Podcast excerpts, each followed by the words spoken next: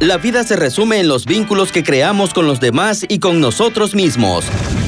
Por eso, a partir de este momento, Ricardo Sioane y Roque Pedraza nos ayudarán a entender mejor cómo se alimentan nuestros vínculos, cómo podemos dañarlos y también cómo podemos repararlos.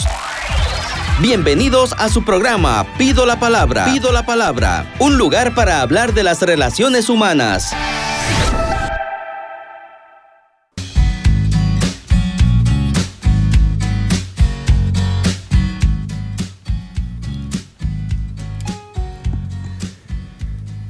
Hoy vamos a desarrollar el tercer tema de esta serie de autoestima. Recordamos rápidamente que primer, el primer programa de esta serie versó sobre cómo enfrentar la crítica que viene de fuera, los críticos que me atacan, cómo poder enfrentarme a ellos.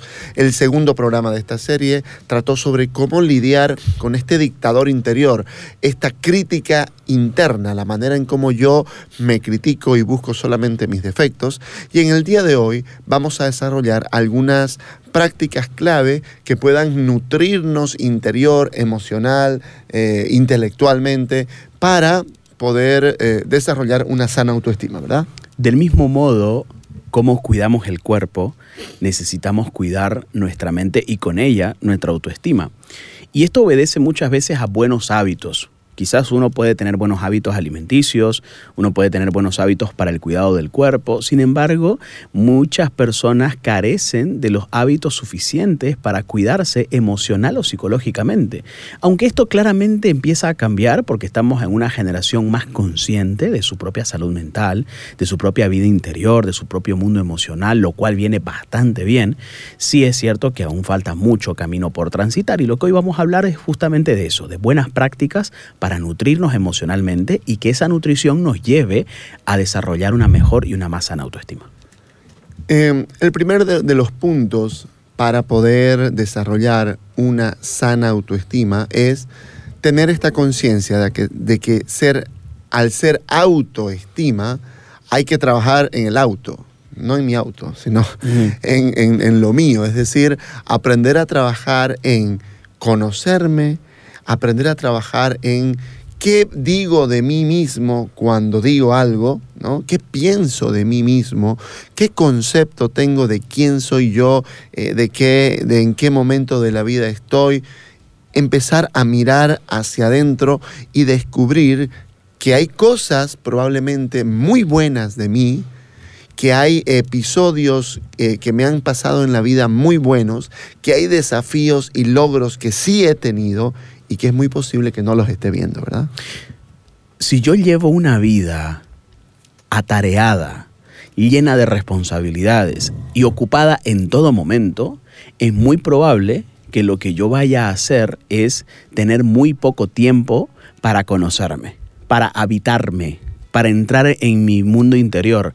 Fíjese que con este tema del celular, incluso los momentos de silencio ya están ocupados por, por, el celular. Uno no puede estar en un sitio estando en silencio y estando solo sin poder mirar el celular casi de forma automática. Y muchas veces eso nos quita algo de tiempo de estar conectado con esto que está pasando en este momento y de poder sentir ese, e, esa capacidad de habitarme en el momento presente. Por lo tanto, creo yo que si nosotros tenemos en nuestra vida espacios donde podemos estar solos, y además podemos estar sin ningún tipo de distractor.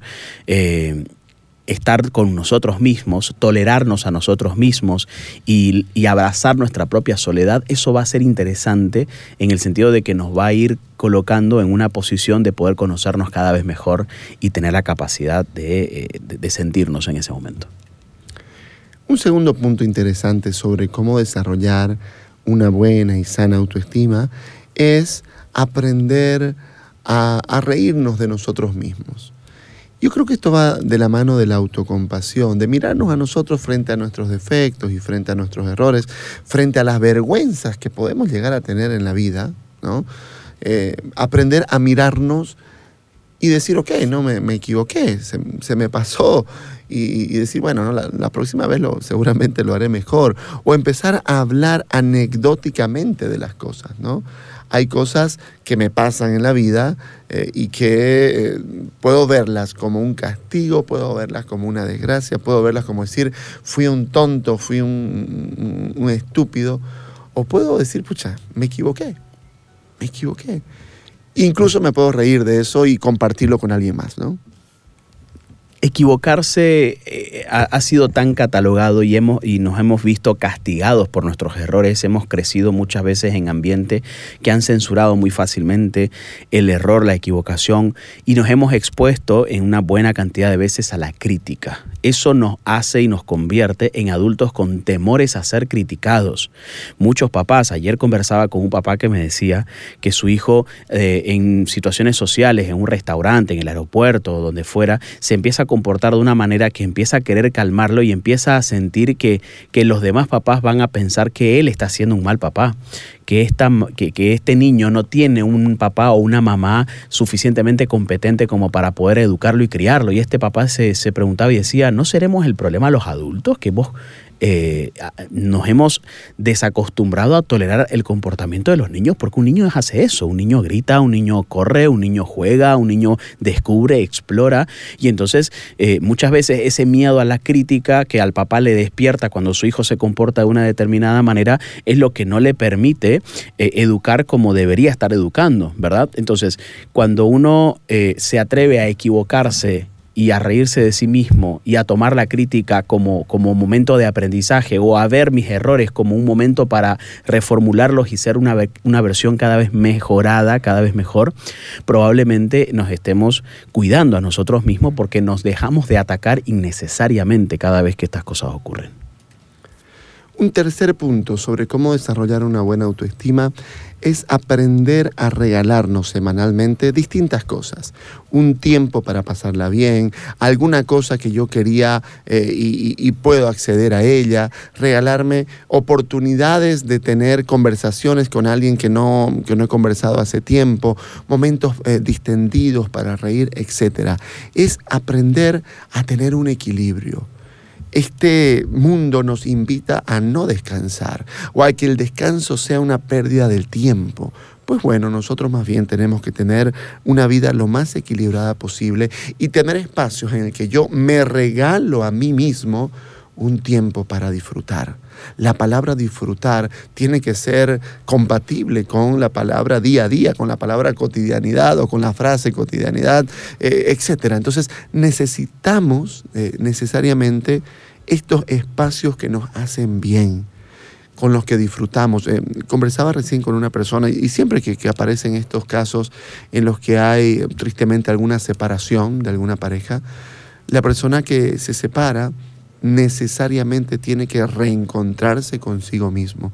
Y una manera, una forma de reencontrarnos con nosotros mismos es preguntarnos sencillamente qué nos hace bien, qué disfrutamos, qué nos gusta, ¿Qué, cosas son aquellas que, que, nos hacen sacar una sonrisa? Despojarnos por momento del rol de ser gerente, de ser papá, de ser mamá, de ser el encargado de no sé qué, de ser eh, el que trabaja, el que, en fin, para por momentos dedicarme simplemente a ser yo y disfrutar ser yo. Hay personas que por la vida frenética que llevan, ya ni siquiera se acuerdan qué es lo que disfrutan, qué es lo que quieren. Incluso hay personas que están dentro de situaciones de dependencia emocional desde hace bastante tiempo que ya ni siquiera se acuerdan de su plato favorito o de qué es lo que les gustaba hacer. Yo creo que un, un, elemento fundamental, básico de la autoestima es la capacidad para autocuidarse y parte de ese autocuidado es justamente dedicarse tiempo. Y creativamente espacio donde yo puedo estar conmigo mismo. No solamente en completa soledad, sino puedo, estar en compañía de alguien más. Es decir, por ejemplo, puedo ir a jugar fútbol y, y, no lo hago solo. Tengo, tengo que usar, entre comillas, usar a personas para que eso ocurra.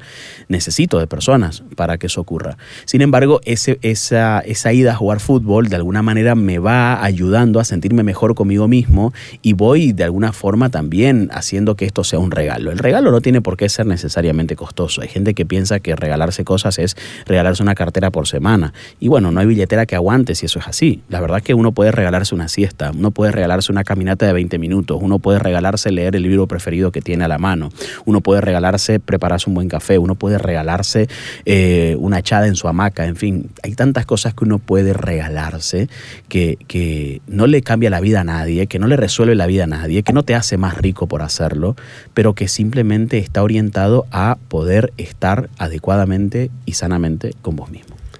Y la clave es hacerlo regularmente, ¿no? O sea, no es una cosa que, porque a ver, ¿qué es lo típico de este tiempo? Es trabajar como loco para vacacionar como loco, ¿no? Sí trabajo y me canso y me agoto y siento que tengo ganas de huir y entonces me compro las vacaciones a los lugares más paradisiacos y esos días bebo todo el día, esos días como todo el día, no me importa nada de la vida hasta que vuelvo otra vez a vivir amargado, ¿no? Entonces, bueno, no, la idea es que en, en el día a día, en lo que voy haciendo, yo encuentre espacios donde puedo disfrutar. Me gustó una frase que que decía, pues bueno, en lugar de descubrir o de, estar pensando en las siguientes vacaciones locas que vas a tener, ¿por qué no te construyes una vida de la que no sea necesario huir? Entonces, si bien obviamente las vacaciones son algo muy lindo y muy bueno, sin embargo, tener estos espacios semanales donde yo puedo disfrutar, pasarla bien, sentirme yo, es, eh, es muy importante. Una persona o un siguiente punto, quiero decir, hasta acá hemos dicho un par de cosas, ¿no? Hemos dicho, eh, abrace su soledad, sea capaz de reírse de usted mismo, incluso de sus propios errores y de aprender de ellos, y regálese momentos, incluso si son frecuentemente, semanales, por ejemplo, ¿no? Un cuarto punto puede ser, eh, defina bien sus metas y empiece a actuar en consecuencia de ellas. Porque una de las necesidades humanas más básicas es esa necesidad de progreso, la necesidad de saber que estoy avanzando en algo, la necesidad de saber que me estoy acercando cada vez más a ese objetivo que tengo en mente o que tengo presente. Y yo creo que si vivimos una vida sin demasiado sentido, sin demasiados propósitos, sin demasiados objetivos, lo más probable es que de alguna manera la vida empiece a no tener demasiado sabor, demasiado, eh, demasiado brillo como para que estoy eh, transitando hacia algo que realmente me importa. Y, tiene que ver con apasionarme con algo puntual, enamorarme de un proyecto, enamorarme de un proyecto, incluso de un proyecto que puede ser más grande, más grande que yo. Me enamoro del de, eh, proyecto de, eh, de, este hogar que se dedica a cuidar ancianos abandonados. Me enamoro de este proyecto que es un proyecto de concientización en redes sociales de decirle no a las drogas. Me enamoro del proyecto del colegio de mis hijos y entonces yo me meto ahí y me comprometo con la educación, trabajo codo a codo con los profesores, con los directores y entonces empiezo a darle un sentimiento de utilidad a mi existencia misma. Entonces yo necesito apasionarme por algo que creo necesito creer, por supuesto, creer que puedo, creer que, tengo capacidades y quiero entregarme a esta causa, a esta obra. Puedo ser un activista, por ejemplo, en, el tema de los cuidados de animales, puedo ser un activista que vaya en contra del aborto, puedo ser un activista que vaya a, favor de cuidar el medio ambiente, pero me comprometo, me preparo, busco y tengo la ilusión de que pueda con eso hacer eh, algo grande. Puedo, tener con esto la ilusión de que pueda alcanzar, eh, marcar la diferencia. Entonces es muy importante en la vida tener espacios a los cuales dedicarle, y ojo, gratuitos no me pagan, no recibo un peso de eso, lo hago gratis, lo hago porque lo disfruto, lo hago porque me apasiona, lo hago porque creo en eso. Esta posibilidad de entregarme a algo, por supuesto, le va a dar un sentido de que mi vida vale, de que mi vida tiene sentido y entonces la posibilidad de tener autoestima mayor estará también ahí, ¿no? Muchas veces la autoestima está marcada por experiencias dolorosas en la infancia o en la adolescencia. Muchas veces la autoestima está ligada a situaciones o a eventos que pueden considerarse traumáticos o difíciles de haberse asimilado y entonces empezamos a desarrollar un concepto bastante pobre de nosotros mismos. Creo que algo como adultos que podemos hacer para eh, encontrar una mejor autoestima es la posibilidad de sanar. Y sanar significa pues asumir que eso, que eso ocurrió. Y sanar significa hacer algo con esa herida. Y sanar significa cobrar protagonismo adulto respecto a esa herida infantil que no me permite al día de hoy sentirme seguro de la persona que yo soy, que me lleva a necesitar todo el tiempo aprobación, que me lleva a depender emocionalmente de una forma muy rápida y muy sencilla, y que no me permite tener un sano concepto de mí mismo porque yo me rechazo constantemente, porque eso que me hicieron me hizo generar un rechazo hacia mi propio cuerpo que al día de hoy no puedo amarme como debería estar amándome. Sanar heridas es, sin duda, algo que necesitamos hacer y tomar realmente en serio, porque podemos evitarlo, podemos esconderlo, podemos hacerlo a un lado o podemos hacerlo los desentendidos con ello.